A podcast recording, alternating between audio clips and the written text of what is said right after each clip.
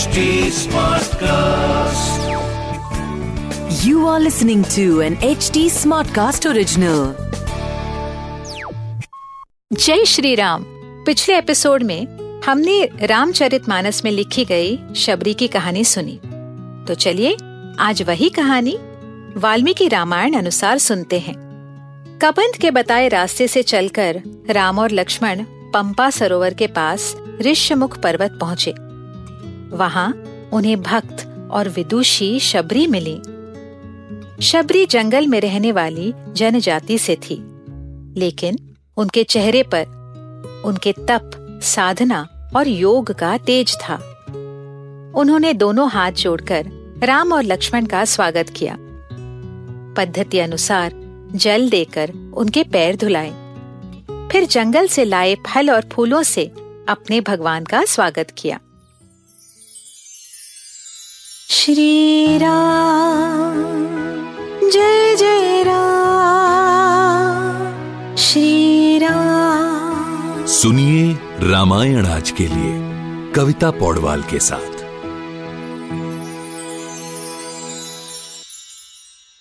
One में रहने वाले साधकों का रहन सहन बिल्कुल अलग होता था। जो तप करते थे उनका लक्ष्य केवल भगवान को पाना था।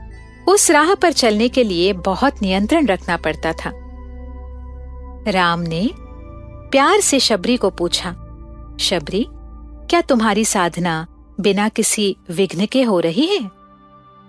तुम्हें यज्ञ, तप में किसी से कोई बाधा तो नहीं ना? क्या तुम अपने आचार विचार, क्रोध खान पान पर नियंत्रण रख रही हो? क्या तुमने अपने व्रत उपचारों का नियमित पालन किया है? क्या तुम्हारी साधना से तुम्हें अपने इष्ट का आशीर्वाद मिला है? शबरी ने जवाब में कहा, प्रभु, मेरी साधना आज आपके दर्शन करके पूरी हुई है। मेरे मनुष्य जन्म को आज सफलता मिली है। अपने बड़ों की सेवा का फल मुझे आज सही मायने में मिला है। आपके आने से पहले ही मेरे गुरुओं ने अपना शरीर छोड़ दिया था। वो ऋषि मातंग के शिष्य थे। उन्होंने मुझे ये आश्वासन दिया था कि आप, यानी श्री राम, मुझे मिलने आएँगे और उसके बाद मैं भी प्रभु धाम जा पाऊँगी। उनके शब्दों से मुझे प्रोत्साहन मिला और मैं आपकी राह देख रही थी। मैंने इस वन के सारे फल, फूल, शहद आपको प्रसाद स्वरूप दिखाने के लिए इकट्ठा किए हैं। आप उन्हें ग्रहण करें। देखा आपने? वाल्मीकि रामायण में शबरी का श्री राम के प्रति प्रेम उसके शब्दों द्वारा दिखाया गया है।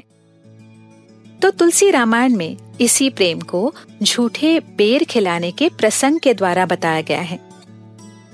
राम ने शबरी से कहा कि कबंध ने तुम्हारे तप के बारे में और इस वन की ऊर्जा के बारे में हमें बहुत कुछ बताया है। क्या तुम हमें इस वन के दर्शन करा सकती हो? हम भी इस पुण्य स्थली को देखना चाहते हैं, अनुभव करना चाहते हैं। फिर शबरी ने दोनों भाइयों को मातंग वन के दर्शन कराए। उस यज्ञ स्थान का दर्शन भी कराया, जहाँ पर ऋषि मातंग के शिष्यों ने तप करके अपने शरीर को त्याग दिया था। उस यज्ञ कुंड का नाम था प्रत्यक्ष स्थली शबरी ने कहा, इसी जगह, अपने कांपते हाथों से, वो गुरुजन अपने देवताओं को पुष्प चढ़ाते थे, यज्ञ में आहुति देते थे। इसलिए ये जगह आज भी तेज पुंज है। उन संतों का तप इतना उच्च था कि सप्त सिंधु का पानी वो यहीं पर जागृत करते थे। जिन फूलों की मालाएँ उन्होंने यहाँ अर्पण की थी वो आज भी ताज़ा हैं, मुरझाई नहीं हैं। श्री राम यही इस वन की विशेषता है। मैंने आपको सब कुछ बता दिया है। अब आपकी अनुमति से मैं अपना शरीर छोड़ना चाहती हूँ और अपने गुरुओं की सेवा में परलोक जाना चाहती हूँ। राम शबरी के इस भक्ति भाव से बहुत प्रसन्न हुए और उसे आशीर्वाद दिया। और फिर शबरी ने अपना शरीर छोड़ दिया। कहते हैं, पंपा सरोवर, आज कर्नाटक के हम्पी क्षेत्र में है।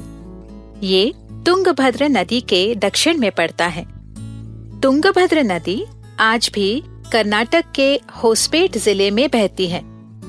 होस्पेट से हम्पी तेरह किलोमीटर पर है और हम्पी में पंपा सरोवर और मातंग पर्वत आज भी देखा जा सकता है।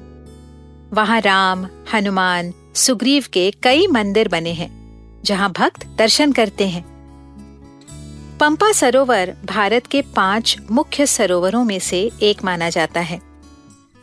उनके नाम कुछ ऐसे हैं।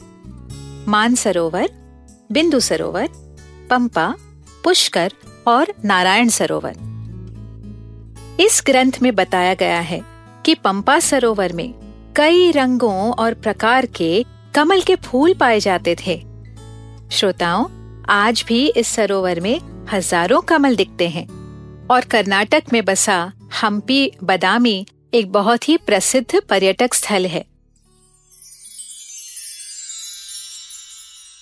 आगे क्या हुआ? जानने के लिए हमसे जुड़े रहिए रामायण आज के लिए के पॉडकास्ट में, जहाँ हम श्री वाल्मीकि रामायण जी के साथ सफ़र करते रहेंगे। फॉर अपडेट्स ऑन रामायण आज के लिए follow H T on Facebook Instagram Twitter YouTube and LinkedIn अगर आप मुझसे कोई सवाल पूछना चाहते हो तो मेरे Instagram handle at Kavita dot Paudwal पर पूछिए।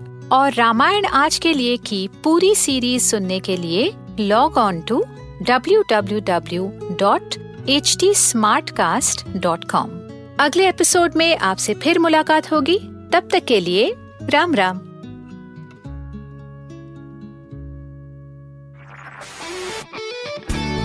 This was an HT Smartcast original. HD Smartcast.